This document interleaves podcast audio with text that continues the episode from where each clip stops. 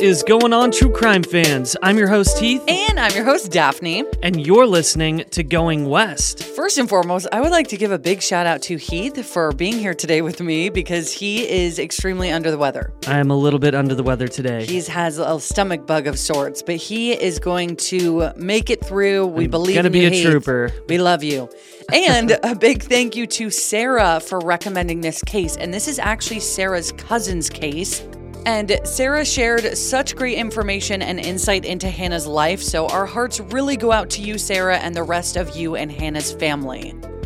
Yes, thank you so much, Sarah, and thank you everybody for tuning in today.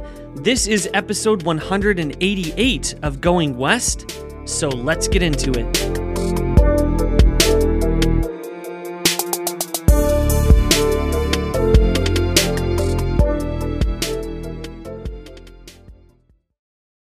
You know, some people enjoy composing their own music, chord by chord, and others are happiest when they come across that one perfect song. Work is not a lot different than that. Whether you prefer building your own workflow or using a pre made template, with Monday.com, you and the team can work in a way that's comfortable for everyone. Tap the banner to go to Monday.com and build your own amazing workflow, or find an awesome template. No judgment.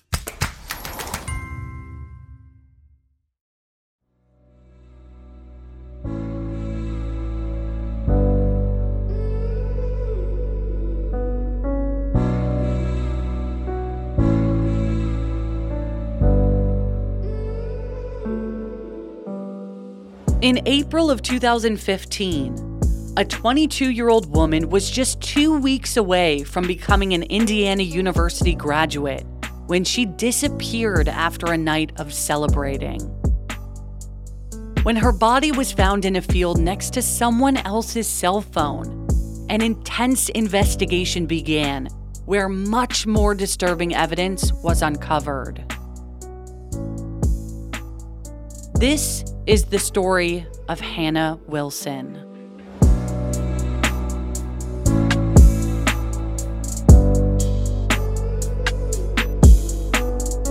Hannah Noel Wilson was born on April 2nd, 1993, to parents Robin and Jeffrey Wilson alongside her younger sister Haley in Kokomo, Indiana. But Hannah and her sister were actually raised in Fishers, Indiana, which is a small city of about 90,000 people that's known as one of the safest cities in all of Indiana. Fishers is also a suburb of the much larger city of Indianapolis, which is where Hannah's father Jeffrey has worked as a primary care physician for over 20 years. And just outside of Fishers, Hannah's mother, Robin, actually works as a veterinarian. So Hannah was described as a beautiful soul and, quote, the person everyone fell in love with right away, as well as someone who was just overall very active and involved. She attended Hamilton Southeastern High School right there in Fishers, and there she was a basketball cheerleader for all four years and actually a varsity cheerleader. And then she joined the Indiana Elite, which is an all star cheer gym in the neighboring city of Noblesville. So she loved cheering. After graduating from high school in 2011, Hannah headed off to Indiana University, which is just over an hour's drive from her family home. So it was going to be something very new and exciting for Hannah. Yeah, and during her time at Indiana University, Hannah joined the Gamma Phi Beta sorority and worked really hard at her psychology degree. She was a huge supporter and advocate for the LGBTQ community, so she was aiming to pursue a psychology career in that particular field, doing therapy and social work for the LGBTQ community. Hannah's sorority sisters absolutely loved her, and one of them, named Katie Emberger, stated, quote, Something I loved about Hannah was that she had such a clear, unbiased mind. She was so non judgmental of everyone she met. Another friend and sorority sister, Lisa Mazzacco, said that Hannah was the kind of person that could walk into a room and know no one, but she'd leave with like a hundred new best friends. So it's safe to say that Hannah really enjoyed her time at Indiana University. But after nearly four long years and taking exams, studying, sitting in classes day after day, month after month, Hannah was finally ready to graduate and really begin her adult life. In April of 2015, 22 year old Hannah Wilson was preparing for upcoming final exams, studying as hard as she could. At this time, her sister Haley, who she was very close with, was also getting ready to graduate, but from Fishers High School. But at this time, in the end of April, Haley was a counselor at Camp Tecumseh in Brookston, Indiana, which is just an hour from Fishers, and the camp is located along a river and it looks very much like a quintessential like camp that you would go to as a kid. Oh, totally. So while Haley was there, she spoke with Hannah about getting their then divorced parents together for their graduations. And we're just organizing the post ceremony events. And they were both very busy at this time. Like 18 year old Haley was, you know, having spotty service and she was watching over kids all day. And then 22 year old Hannah was studying for her exams. On Thursday, April 23rd, 2015, Hannah found out that she had done very well on her exam. So she was extremely excited to just be done with it all, as graduation was just two weeks away. So she was prepared to celebrate, as she should. Absolutely. So Hannah and a couple of her friends headed to a local hotel bar for some drinks. And by 5 p.m. that evening, they were at Kilroy's Sports Bar in Bloomington, you know, where she lived and they remained there for many hours because by 9 p.m., four hours later, they were still there having fun, drinking, and taking photos together. By around 9:30 p.m. or so, Hannah headed to her house with these two male friends that she was with to keep drinking. Now, at this time, Hannah was living in a four bedroom, four bathroom house at 513 East 8th Street in Bloomington, Indiana, with a couple of her other friends and her beloved cat, Mac, right on a quaint and tree lined street. And her house is the second house right off of the corner of North Dunn Street, where there's a lot of other houses. And then a few blocks up, you kind of get more towards apartment buildings and like deeper into the city portion of Bloomington but right where her house was, it was very residential and quiet. So, after drinking for a little while and hanging out at Hannah's house, the group just decided to head back out to some bars. But first, they wound up at a room at the downtown Hilton Garden Inn. And from there, they walked back down to Kilroy's Sports Bar around 1 a.m. to continue their fun. But once they got there, her friends realized that she was too drunk to keep it going. Her friend Joseph told the Herald Times, quote, By the time we got there, we realized that she was too intoxicated to go into the bar. She understood why we were putting her into a cab, but she looked sad. So basically, her friends realized that she was not fit to keep drinking and did the safe thing by sending her home where she could just kind of sleep it off. When Hannah arrived home, one of her roommates named Allison was upstairs in bed when she heard the front door open, but not close at about 1:05 a.m. She didn't really think anything of it since it had woken her up. She just kind of figured that it was one of her roommates getting back in for the night. So she went back to sleep. That same night, Hannah's sister Haley sent a photo from camp and a text message, but Hannah didn't respond. She knew she'd be out celebrating, so Haley didn't really worry when she didn't get a text back. Also, it was the start of Little 500 weekend. So, the Little 500 is this annual cycling race that takes place at the Indiana University campus in Bloomington every April. And it's something that's been going on there since 1951. And actually, one of Hannah's roommates was participating in it. So it was going to be this weekend of bike races and partying. Like all these people show up. It's Yeah. this huge event. There's a lot of stuff going on. Yeah, totally. So they, they use this as kind of like a party weekend too. So that that was this next day and she was, you know, Hannah was supposed to be a part of that. So the race began on Friday, April 24th, so the day after Hannah had gone out to bars with her friends. So this was another reason why Haley figured that her sister had a lot going on, hence why she didn't text her back. But around noon on Friday, Haley texted Hannah again, but still there was no answer. Now, little did Haley know, by this time, Hannah's friends began to worry that they hadn't heard from her either, especially since it appeared that she had gotten into her house at 1:05 a.m. And a few hours later, when Haley was able to check her phone again, because remember she's she's being a camp counselor. Yeah, she's busy. Yeah. she had this slew of texts and missed calls from Hannah's friends asking if she had heard from Hannah, because they had not. And then everything became even more real when Haley got a call from her father, Jeffrey, telling her that no one could find Hannah. By that time, Jeffrey had already left his work in Indianapolis to make the hour long drive down to his daughter's city of Bloomington to help look for her.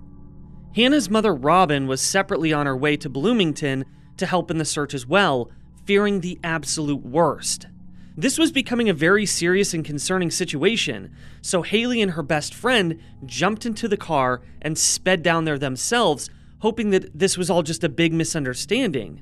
But by the time Haley had arrived in Bloomington and met her parents, they were broken down into tears because Hannah's body had already been found. Hannah's parents had already filed a missing persons report, but after they did so, they learned that a body had been found by a passerby that very morning.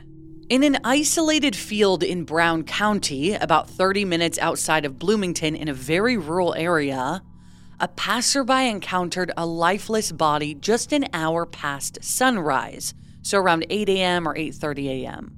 This woman was on her way to Bloomington of all places to pick up some raw milk when she noticed what she thought was a pile of clothes like in this field. So she pulled over to investigate and noticed that it was actually a person laying face down in a grassy field.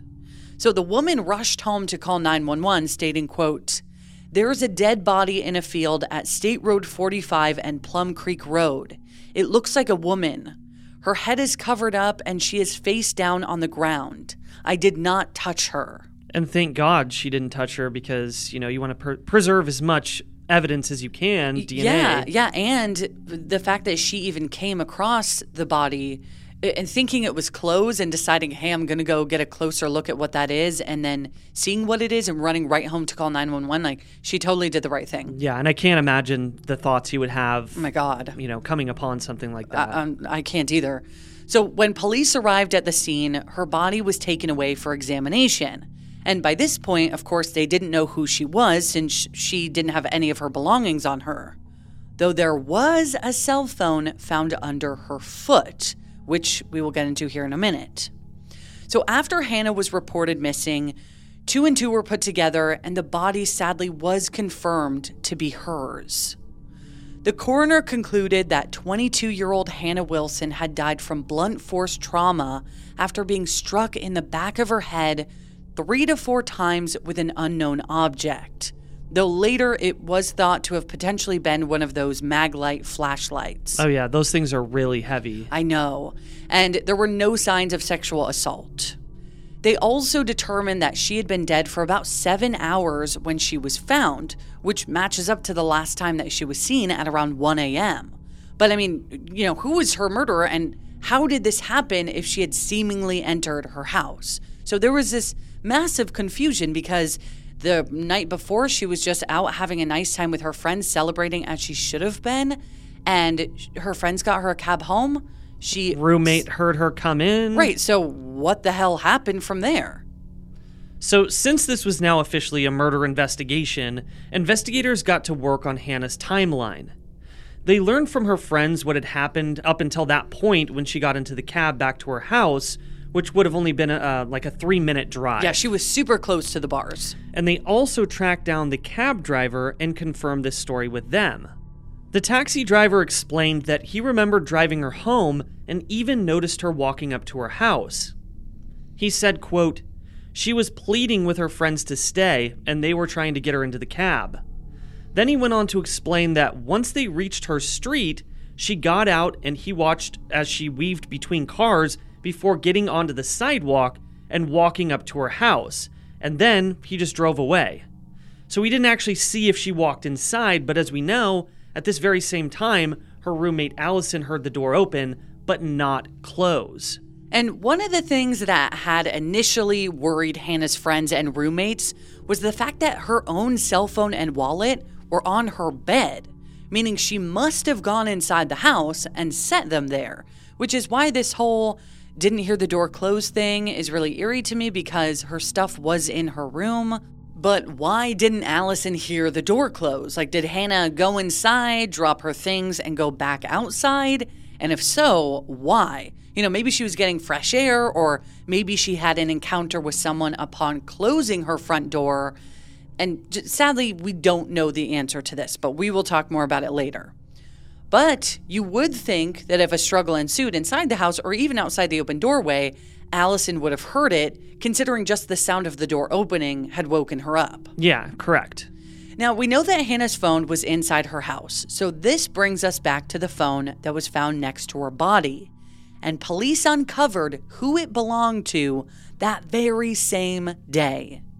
The afternoon that Hannah's family learned that their beloved Hannah had tragically passed away just that morning, which again was Friday, April 24th, 2015, police arrested a single 50 year old print shop employee named Daniel Messel, the owner of the cell phone. Let's go into what police were able to uncover about what he did the previous evening.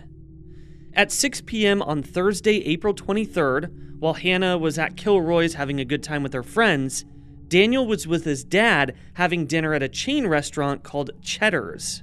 After they finished, they headed back to the trailer that they lived in together in the 6100 block of West Ison Road in Bloomington, located 7 miles or 11 kilometers from Hannah's house in a more rural area. So this trailer of theirs was like you know, kind of rural. Right, but still not terribly far from Hannah's or even downtown Bloomington, where you're about to discuss that he is headed after this. Right. So at 8 p.m., Daniel left his trailer for Yogi's Grill and Bar to play some trivia with friends, something that he did almost every Thursday evening.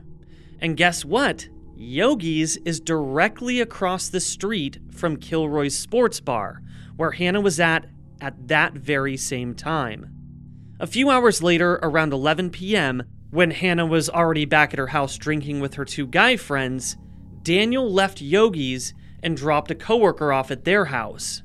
And that's the last that we know of specific whereabouts for Daniel. Other than that, he must have been out in Brown County since that's where his phone was found. Sadly, the cell phone ping data was later like pushed to stay hidden as cell phone pings don't always show exact locations, but what we do know is that Hannah and Daniel were in the same area that very night. And after 1 a.m., their whereabouts are unknown. Either way, his freaking phone was found by her feet. Exactly. Yeah, so he was arrested that day and detained for questioning because they're like, your phone was found next to her body obviously you are probably involved, so we're just going to arrest you and hopefully you confess something in our questioning. Right. And what's the likelihood of your phone just accidentally being in this grassy field underneath of a body? Exactly. And it gets so much worse. So get this. When police arrived at his house to conduct said arrest, they noticed that his forearms had claw marks on them you know, as if he had potentially gotten into a struggle of sorts. Not suspicious at all, right? right? Uh, well, get this too. So he was also holding a plastic garbage bag full of clothes, but not just any clothes. The clothes that Hannah had been wearing out that night, and they were spotted in her blood. Daniel declined to speak to police regarding his arrest, but as they continued to search his home and car, they found more damning evidence. Inside his vehicle, which was a silver Kia Sportage SUV, police found blood on the driver's side of the car, along with clumps of hair.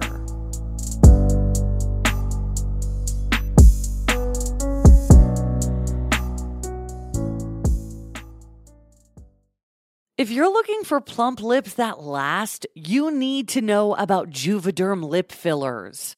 With Juvederm Volbella XC and Juvederm Ultra XC, your lip look, whether it's subtle or bold, can last up to one full year with optimal treatment and no additional maintenance. Find a licensed specialist and see if it's right for you at juvederm.com today. That's J U V E D E R M.com. Add fullness to lips in adults over 21 with Juvederm Volbella XC or Juvederm Ultra XC do not use if you have severe allergies or a history of severe allergic reactions, or if you are allergic to lidocaine or the proteins used in Juvederm. Tell your doctor if you have a history of scarring or taking medications that decrease the body's immune response or that can prolong bleeding. Common side effects include injection site redness, swelling, pain, tenderness, firmness, lumps, bumps, bruising, discoloration, or itching. As with all fillers, there's a rare risk of unintentional injection into a blood vessel, which can cause vision abnormalities, blindness, stroke, temporary scabs, or scarring. For full important safety information, just visit juvederm.com. If you thought the only way to get a more defined jawline with natural looking results was through surgery, think again. Juvederm Volux XC is a non surgical injectable gel filler that improves moderate to severe loss of jawline definition and can help you achieve natural looking results with little downtime. Even better, this improved definition lasts up to one year with optimal treatment, no maintenance required. Improve jawline definition for a smooth, sculpted look with Juvederm Volux XC. For important safety information and to find a licensed specialist, visit juvederm.com. That's J U V E D E R M.com. Not for people with severe allergic reactions, allergies to lidocaine, or the proteins used in Juvederm. Common side effects include injection site redness, swelling, pain, tenderness, firmness, lumps, bumps, bruising, discoloration, or itching. There's a risk of unintentional injection into a blood vessel, which can cause vision abnormalities, blindness, stroke, temporary scabs, or scarring. Talk to a licensed specialist to find out if it's right for you. We know you guys love a good mystery, especially one with twists and turns. Am I right? This is why you guys are going to love June's journey. Step into the role of June Parker while she tries to uncover the mystery of her sister's murder in the roaring 1920s. In this hidden object mystery game, put your detective skills to the test. While you're on this quest to uncover a scandalous hidden family secret, you can customize your very own luxurious estate island and let your imagination run wild. Daphne and I actually love to play this game together because you can chat with and play with or against other players by joining a detective club. You'll even get the chance to play in a detective league to put your skills to the test. It is truly so much fun. You guys are going to love it. So, what do you think? Can you crack the case? Download June's Journey for free today on iOS and Android. Heath and I are major sufferers of seasonal allergies. They are the worst. It can even be difficult to host this show when our noses are all clogged up. We have tried brand after brand, but luckily, for those of us who live with symptoms of allergies, we can live Claritin Clear with Claritin D. And big shout out to Claritin for supporting this show and providing us with samples. Designed for serious allergy sufferers, Claritin D has two powerful ingredients in just one pill that relieve your allergy symptoms and decongest your nose so that you can breathe better. I feel like I sneeze all day long. I always have an itchy face. But now I can actually go outside in the grass and not have a sneeze attack or be stuffed up thanks to Claritin D. Are you ready to live as if you don't have allergies? It's time to live Claritin Clear. Fast and powerful relief is just a quick trip away. Find Claritin D at the pharmacy counter. Ask for Claritin D at your local pharmacy counter. You don't even need a prescription. Go to Claritin.com right now for a discount so that you can live Claritin Clear. Use as directed. With how busy our schedules are, Heath and I are constantly ordering food and groceries from DoorDash. It just saves us a ton of time when we can't run to the store for ingredients or don't feel like cooking and want delicious takeout instead. But delivery fees can definitely add up, and this is why we have Dash Pass by DoorDash. Dash Pass is an exclusive membership from DoorDash that gets you unlimited $0 delivery fees on eligible orders as well as member only deals and discounts. Which is why Dash Pass is the most affordable way to get anything and everything you need delivered right to your door and fast for just $9.99 a month. Which means DoorDash quickly pays for itself in just two orders on average. So whether you order every day or just a couple of times a month, you'll save with Dash Pass. Open the door to $0 delivery fees and savings you can't get anywhere else. Sign up for Dash Pass today only on DoorDash and get your first 30 days free if you're a new member. Subject to change, terms apply.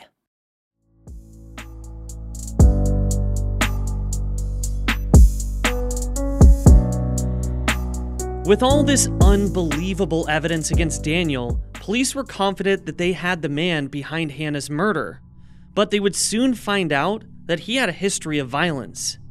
In 1989, he was convicted of forgery, and then the following year in 1990, he was convicted of felony battery. Then, in 1996, Daniel, who was in his late 20s at this time, was arrested on battery charges and was sentenced to eight years in prison. And although we can imagine he committed other violent acts after he got out of prison, it wasn't until 2012 that the next publicly known story came up. In November of 2012, less than three years before Hannah's murder, a 22 year old IU student, just like Hannah, was walking home from the bars in Bloomington, a bit intoxicated, just wanting to make it home safely, when suddenly, a man in an SUV slowed his car up next to her before stopping and calling out to her saying, quote, What's a pretty girl like you walking around this late? Something bad could happen. Ugh, God, Ugh. what a fucking piece of shit. ah, what a piece of shit. oh my god you know uh, like not only do you're like you're being a total creep by saying what's a pretty girl like you doing out this late but also to say something bad could happen and then you're the bad guy Not only, cr- not only are you cringy, but like, you, like just saying that is so fucking cringy. Predatory, yeah. Yeah, but it's just also like just, ugh, just God. go away creepy. Ew. So, like I said, she was intoxicated, so maybe her guard was down a little bit and she thought that this guy was harmless. Because it being a chilly fall night and her having a really long walk home, she decided to get into his car for a quick ride home. But that certainly isn't what he was actually offering.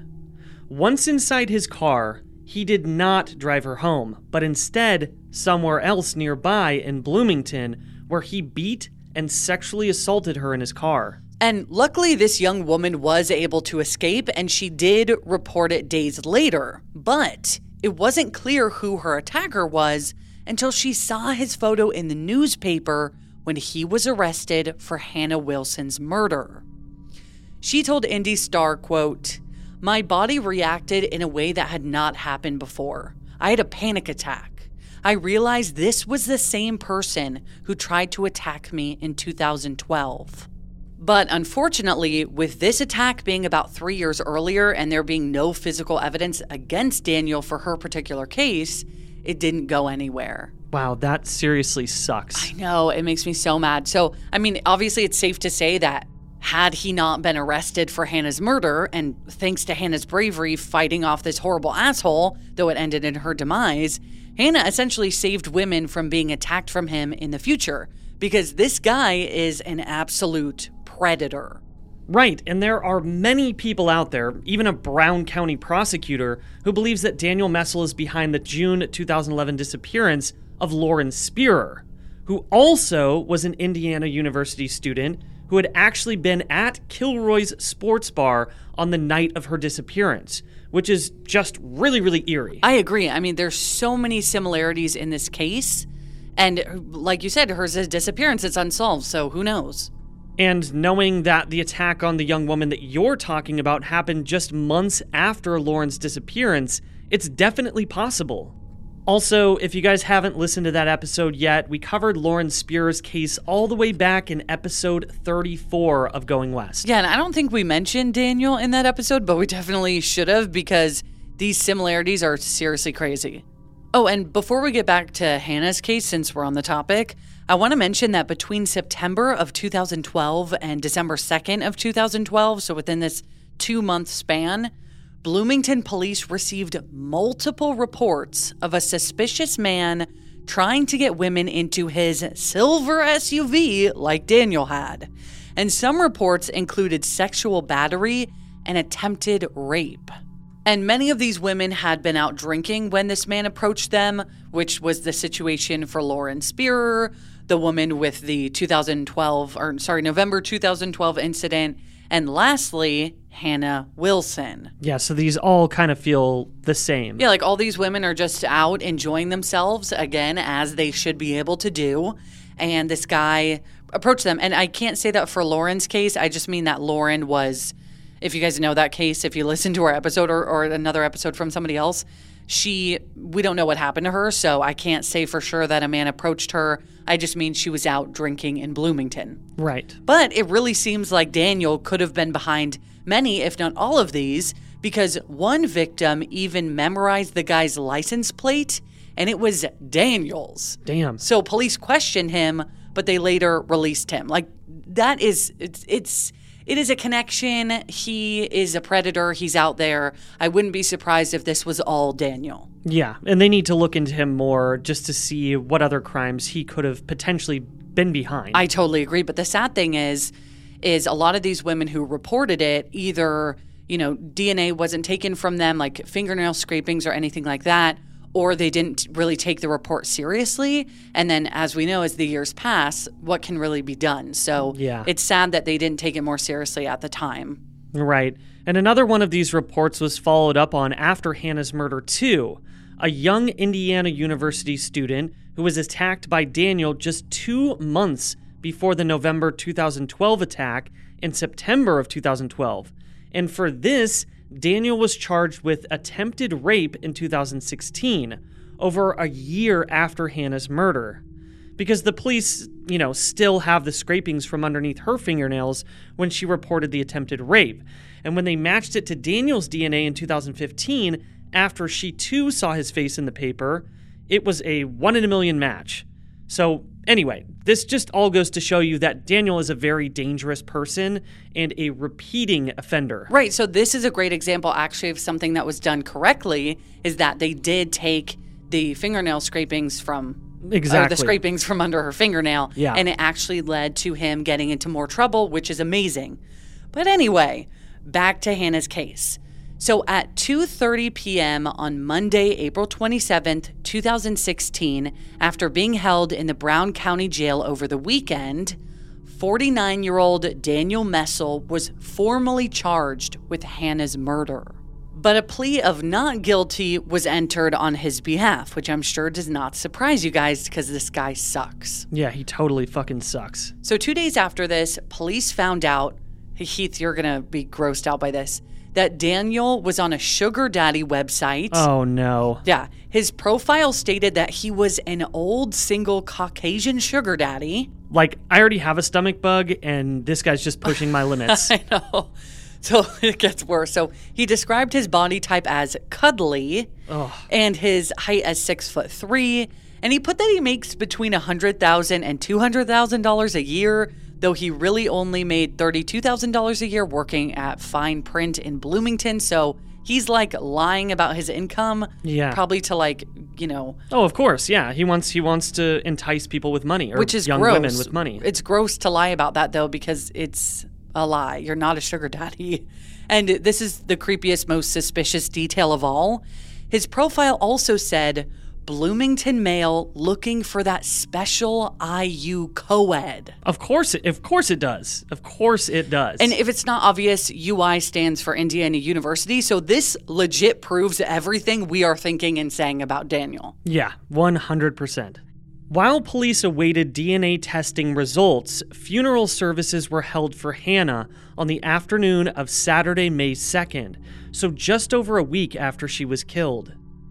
It took place at Fishers High School, where countless people gathered to celebrate Hannah's short yet very inspiring life. Just six days after her funeral, and on the day that Hannah should have graduated from college with her bachelor's degree in psychology, Indiana University presented her family with her diploma in a private ceremony. Regarding the DNA that was found in Daniel's home, as well as on Hannah's body, scrapings from Hannah's fingernails were also taken, and it was a match to Daniel Messel's.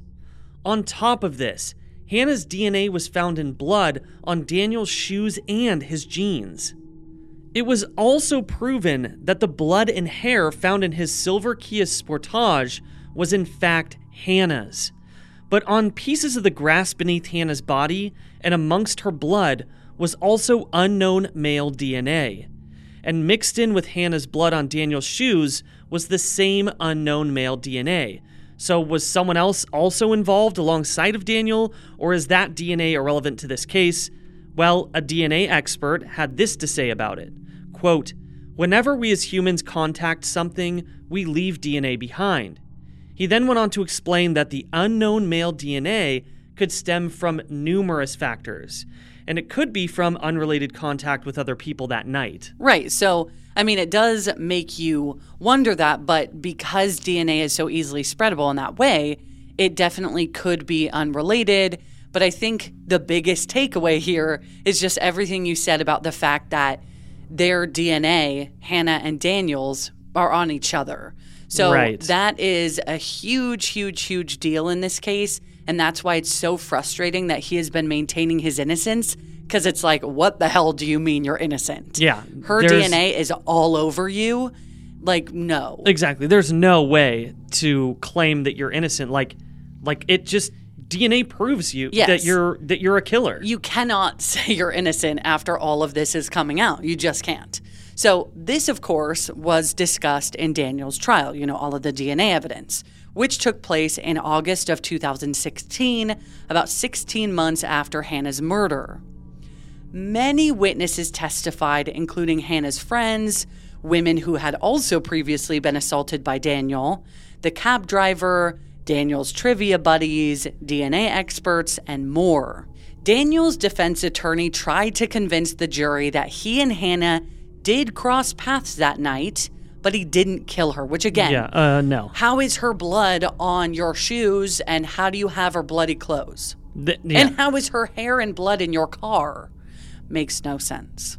And the defense attorney also stated that instead of, you know, focusing on other avenues, police zeroed in on Daniel after finding his cell phone, which I don't blame them for doing. And we have talked about this before about how sometimes we hate when police zero in on one person, but they had good reason but to. it's yeah, it's not just the fucking cell phone. Right. It's not just a cell phone. Yeah.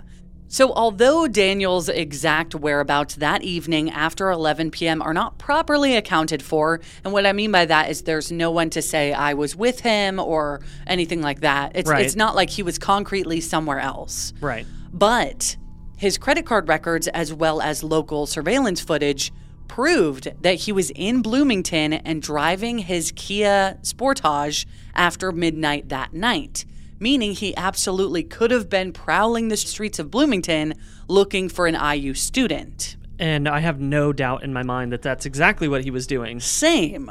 And it's also possible that he saw Hannah stumbling into the taxi. Like, I'm just picturing he's driving around that downtown area of Bloomington where he had just been doing trivia at that bar right across from Kilroy's. Mm-hmm. And maybe he saw her getting into a cab, followed the cab. And then, you know, maybe parked and abducted her outside of her house. Like that's kind of what I'm thinking. Yeah, that's could have my- potentially happened That's my thought as well. because again she was uh, her house was just three minutes away from the bar so it's not like a long drive she's right there Hey, it's Kaley Cuoco for Priceline. Ready to go to your happy place for a happy price? Well, why didn't you say so? Just download the Priceline app right now and save up to 60% on hotels. So, whether it's Cousin Kevin's Kazoo concert in Kansas City, go Kevin, or Becky's Bachelorette Bash in Bermuda, you never have to miss a trip ever again. So, download the Priceline app today. Your savings are waiting. Go to your happy place for a happy price. Go to your happy price, Priceline. And as far as hannah's whereabouts we already discussed the cab dropping her off and then her roommate allison hearing the front door open. But hannah also made a phone call just around 1 a.m and she called one of her male friends but he couldn't hear her because he was in the bar. So was this call made after or before she was taken? No one can say for sure. You know, it's pretty clear that Daniel is a sexual predator, so it's a bit shocking knowing that there was no sign of sexual assault. But that also doesn't mean that he didn't attempt this. And considering she was struck in the back of the head, this only makes us wonder if he did intend to sexually assault her. But she fought him off and tried to run away, so he used, you know, what is thought to have been one of those heavy duty maglite flashlights and struck her in the back of the head three to four times. I agree with you. I think that actually makes sense because, as we know from these other women who have come forward, he is. Uh, I didn't just to not get too graphic, and for anybody who has, you know, been a victim of sexual assault, I didn't want to go into the details, but it seems more like he is forcing these young women onto him, and then when they try to fight him off, They luckily the other women who have come forward were able to escape, but and maybe that's exactly what Hannah did is she escaped him and then he caught her. Right, and maybe this was an attempt to stop her from later identifying him, as it seems that this was possibly the first murder that he had committed, unless he was behind Lauren Spierer's disappearance and potentially other local students. Right, I mean, it just makes you wonder. But either way, it's believed that Hannah was abducted and forced into his car because those who knew her stated, intoxicated or sober, Hannah would have never gotten into a stranger's car, especially alone. And we can only imagine how hard this trial was on Hannah's entire family. I just want to talk about that for a second. And her mother actually stated that she wasn't sure if she was going to be able to get through it, but knew that it was worth it and something that she had to do. And even before and after the trial, of course, this was also unthinkably difficult for her younger sister, Haley, who was graduating high school when her older sister was taken from she and her family so abruptly. And actually, it seems that Haley and Hannah really had a lot in common because just months after Hannah's murder, Haley headed off to Indiana University as a psychology major as well, just as Hannah had done four years before her. And I can't even imagine what her parents were thinking. Or, Or like just that fear. Just yeah, like Oh I've God. already lost one daughter at this university or in Bloomington, I suppose. Yeah. But still, you know. I I wonder if they did did have those thoughts because that would make sense. Even though you know we we know that he was caught, still it's you got to have that fear anyway. Right. And with Haley having to wander the campus in what was supposed to be this exciting experience, just wasn't. Hannah and Haley would talk and FaceTime almost every day, so they were incredibly close. And we did find a great article on Haley and her battles with what happened, and we want to share a quoted excerpt from that. We linked the article in our case sources in the description of this episode, but it was written by Hannah Alani and it's on specials.idsnews.com. Quote An introvert all her life, Haley is starting college in the shadow of a high profile case. She said she wants her fellow students to remember Hannah's murder, but she doesn't want them to walk around campus in fear. She shies from the extra attention that comes with being Hannah's sister. But when students make dead girl jokes in front of her, not knowing who she is, she fights the urge to call them out. Haley wears Hannah's old clothes, walks by the house on 8th Street where Hannah lived during her senior year, and sleeps under a blanket made from Hannah's old t shirts. She understands that she'll eventually have to come to terms with Hannah's death, but she isn't ready. God, that's so heartbreaking. I know, Ugh, this poor family. I know. And just to be that close to your sister like that and t- to have a blanket made of her t shirts. I No, it's so sad, especially with walking around campus and knowing that she was there and this terrible thing happened to her there and just having to live in that horrible memory. It breaks my heart. I know, mine too. And during the trial, Haley Wilson had some very emotional and touching things to say in court to Hannah's killer. Through tears, Haley stated, quote, When I get married one day, I will not have a maid of honor, but instead there will be an empty seat. She was the one person in my life who understands me. Because of your actions, I am an only child now. And Daniel Messel actually had a response to this, speaking for the first time during the trial. He said, quote, I didn't kill Hannah. I'm sorry for the Wilson family's loss, but I didn't do it, and if it was my daughter, I would want to know who did it. Ugh, just like fuming. I don't know how he could say that. How do you have the gall to say that when there's this much evidence against you? And here the sister is explaining to you that because of you, she's an only child and her sister and best friend will not be at her wedding. And that's what you have to say? POS. So then Hannah's father Jeffrey spoke, and part of his statement included, quote, His demeanor in court has proven that he has no remorse for what he did to Hannah. While Hannah's mother Robin tearfully added, You robbed Hannah of a lifetime ahead of her. You robbed me of knowing how beautiful she will look on her wedding day. And Robin even asked questions directly to Daniel, like, Why my daughter? Where did you cross paths? How did you get her in your car? Where did you plan to take her? Did you feel pleasure when you heard the sound of my daughter's skull crack? It's just so like heartbreaking reading through these quotes and saying them out loud and knowing that this poor family just doesn't have the answers they deserve to know. And this guy is just sitting there remorseless, denying involvement when there's legit so much evidence against him. I know I just kind of said that, but I, I just have to reiterate because it's so frustrating. It's just infuriating. So, after five hours of deliberating, the jury of uh, eight women and four men all found 51 year old Daniel Messel guilty of Hannah's murder. Various members of Hannah's family broke down into tears upon hearing the verdict. And because Daniel maintained his innocence, her family will never really know what happened to her that night until he has a change of heart.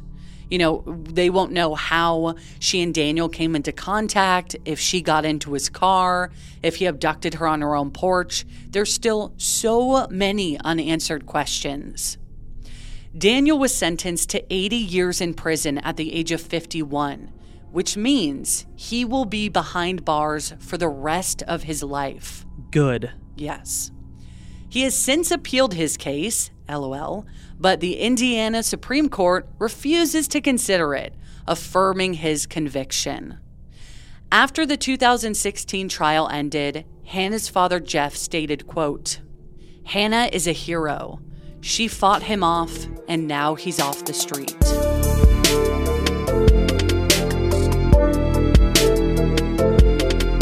Thank you so much, everybody, for listening to this episode of Going West. Yes, thank you guys so much for listening to this episode. And on Tuesday, we'll have an all new case for you guys to dive into. This case is so heartbreaking in so many ways. And again, uh, really appreciate you, Sarah, for sending this one to us so that we could learn about Hannah's story and what an amazing person she was and was supposed to be for so many more years. Again, our hearts really go out to you and your family for having to endure such a terrible tragedy. And thank you so much for listening to the show. Thank you, everybody, for listening to Hannah's story and coming back twice twice a week for our episodes. We love you all. And thank you so much for leaving us reviews. Also, we haven't plugged this in a while, so I guess I'll do it now. We are going to be at CrimeCon, so if you guys want to come hang out with us, we're going to be there April 29th through May 1st. So come, give us a high five. Uh, actually, I think we're going to be giving out some free merch, which is going to be Yeah. awesome. So come by our booth on Podcast Row. We'd love to see you. Yeah, we it's officially under a month away, but you can still get your tickets. And if you want 10% or 10% off your standard badge, use code Going West at checkout, and we hope to see you there. All right, guys. So for everybody out there in the world, Don't be a stranger.